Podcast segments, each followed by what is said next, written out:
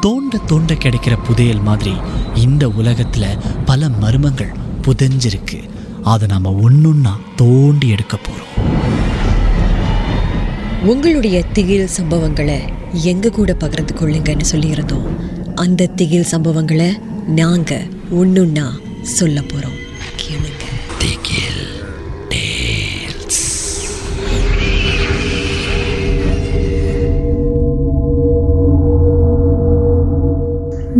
என்னோடய semester break அப்போது என்னோடய சொந்த ஊர் தேனிக்கு நான் போயிருந்தேன். அங்கே என் வீட்டு பக்கத்தில் ஒரு அழகான ஆறு. அதை சுற்றி நிறைய செடி பூக்கள் மரங்கள் இருக்கும். அப்போது ஒரு நாள் நான் அங்கே போயிருந்த போது அந்த ஆறு அந்த இடத்த நான் ரொம்ப ரசிச்சுட்டே இருந்தேன். அந்த ஆற்றுல ஏதோ ஒரு மீன் பறக்கிற மாதிரி இருந்துச்சு. நான் அதை கொஞ்சம் உத்து பார்த்தேன். உத்து பார்த்துட்டே இருக்கும்போது யாரோ பின்னாடியிலேருந்து தள்ளி விட்ட மாதிரி இருந்துச்சு. நான் அந்த ஆற்றுக்குள்ளே விழுந்துட்டேன். அந்த ஆற்றுக்குள்ளே விழுந்தோடனே என்னோட மூக்கில் காதலெல்லாம் தண்ணி போயிடுச்சு. நான் எப்படியோ கஷ்டப்பட்டு அந்த ஆற்றுலேருந்து வெளியே வந்தேன். வெளியே வந்தப்போ நான் அந்த ஆற்றுலேருந்து தண்ணி என் காதுக்குள்ளே போனனால என்னால் சரியாக கேட்க முடியலை. எனக்கு அவ்வளோ இருமல்.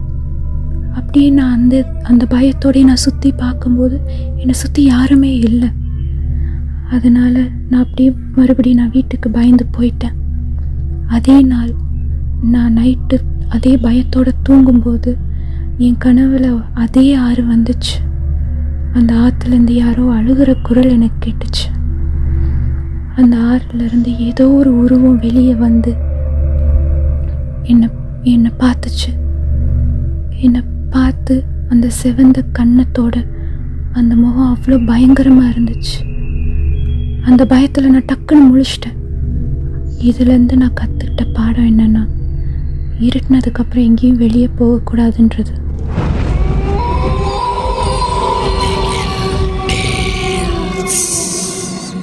இந்த உண்மை சம்பவங்கள் உங்களுக்கு ஒரு பொழுதுபோக்காக அமையணுக்காக தான் தயாரிக்கப்பட்டிருக்கு.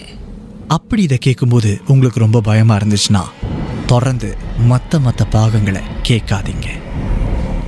திகில்